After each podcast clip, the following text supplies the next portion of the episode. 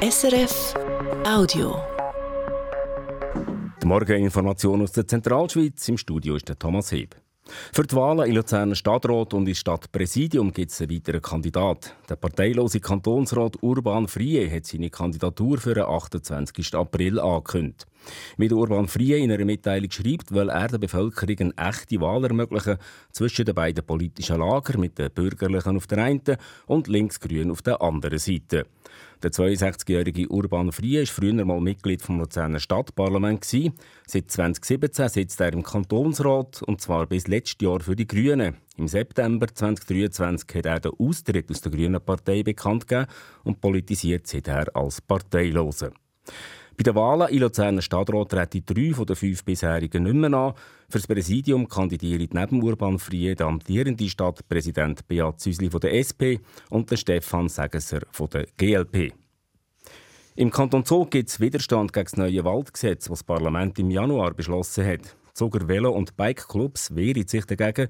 Bis Anfang April müssen sie 1500 Unterschriften zusammen haben, damit das Referendum zustande kommt. Federführend sind die IG Mountainbike Zug und der Kantonalverband von Swiss Cycling, wie es in einer Mitteilung heisst.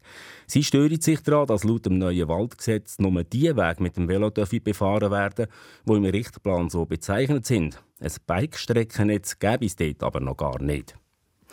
Der EV Zug findet auch gegen Langnau kein Rezept. Die Zuger haben in der Eishockey-Meisterschaft gestern Abend gegen die SCA Tigers mit 0 zu 3 verloren. Es ist schon die siebte Niederlage hintereinander für den EVZ. Und im Handball haben die Frauen vom LK Zug gegen Sponenotwil verloren, und zwar mit 25 zu 35. Wenn man heute Kinderarbeit hört, dann denken die meisten von uns an Kinder, die in Bergbauminen, für die Textilindustrie oder auf Plantagen arbeiten müssen. Für rund 160 Millionen Kinder weltweit ist das Realität.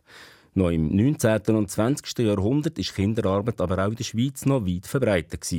Kinder, die beim Dorfabbau, in Seidenfabriken oder als Chemiefäger arbeiten mussten, haben so einen wichtigen Teil zum Familieneinkommen beigetragen. Eine Ausstellung im Forum Schweizer Geschichte in der Schweiz zeigt die Kinderarbeit. Zusammengestellt hat sie Pia Schubiger. Sie sagt, es sei die pure finanzielle Not gewesen, die die Eltern dazu gebracht haben, ihre Kinder zum Arbeiten zu schicken. Ja, sicher, das ist es. Also äh, keine Eltern schicken äh, ihre Kinder äh, freiwillig in die Fabrik, wo sie dann äh, solche, äh, lange Arbeitstage bis 16 Stunden oder Nachtarbeit sogar machen. Das ist sicher pure Not, Armut gewesen.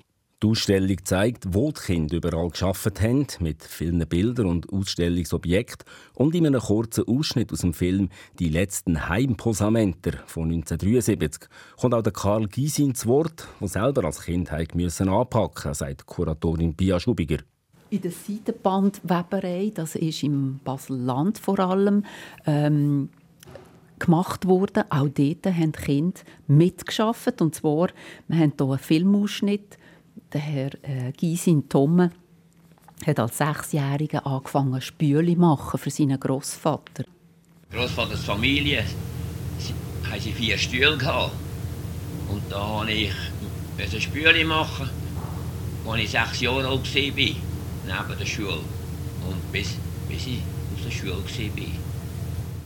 Der Karl Gysin, der als Kind in der Seidenbandweberei geschafft hat, gehören in der Ausstellung Kinderarbeit im Forum Schweizer Geschichte der Schweiz. Kuratorin Pia Schubiger hat Gäste bei uns als Sonntagsgast einen Rundgang die Ausstellung unternommen. Das ausführliche Gespräch findet Sie im Regionaljournal Zentralschweiz unter srf.ch-audio. Und was läuft bei uns in den nächsten Tagen? Der Blick in die Woche vom Regionaljournal. Heute informiert Luzerner Justiz- und Sicherheitsdirektorin Ilfet Fanay über die letzten Gespräche am runden Tisch zu der Fußballfan-Gewalt. Diese Woche tut das Luzerner Stadtparlament über die neuen Regeln für die Vermietung von Wohnungen und Zimmern in der Stadt debattieren. Wir hören aber nicht nur den Politikerinnen und Politikern zu, sondern wir besuchen auch einen Hotelier, der betroffen ist vom neuen Reglement für die Umsetzung der Airbnb-Initiative.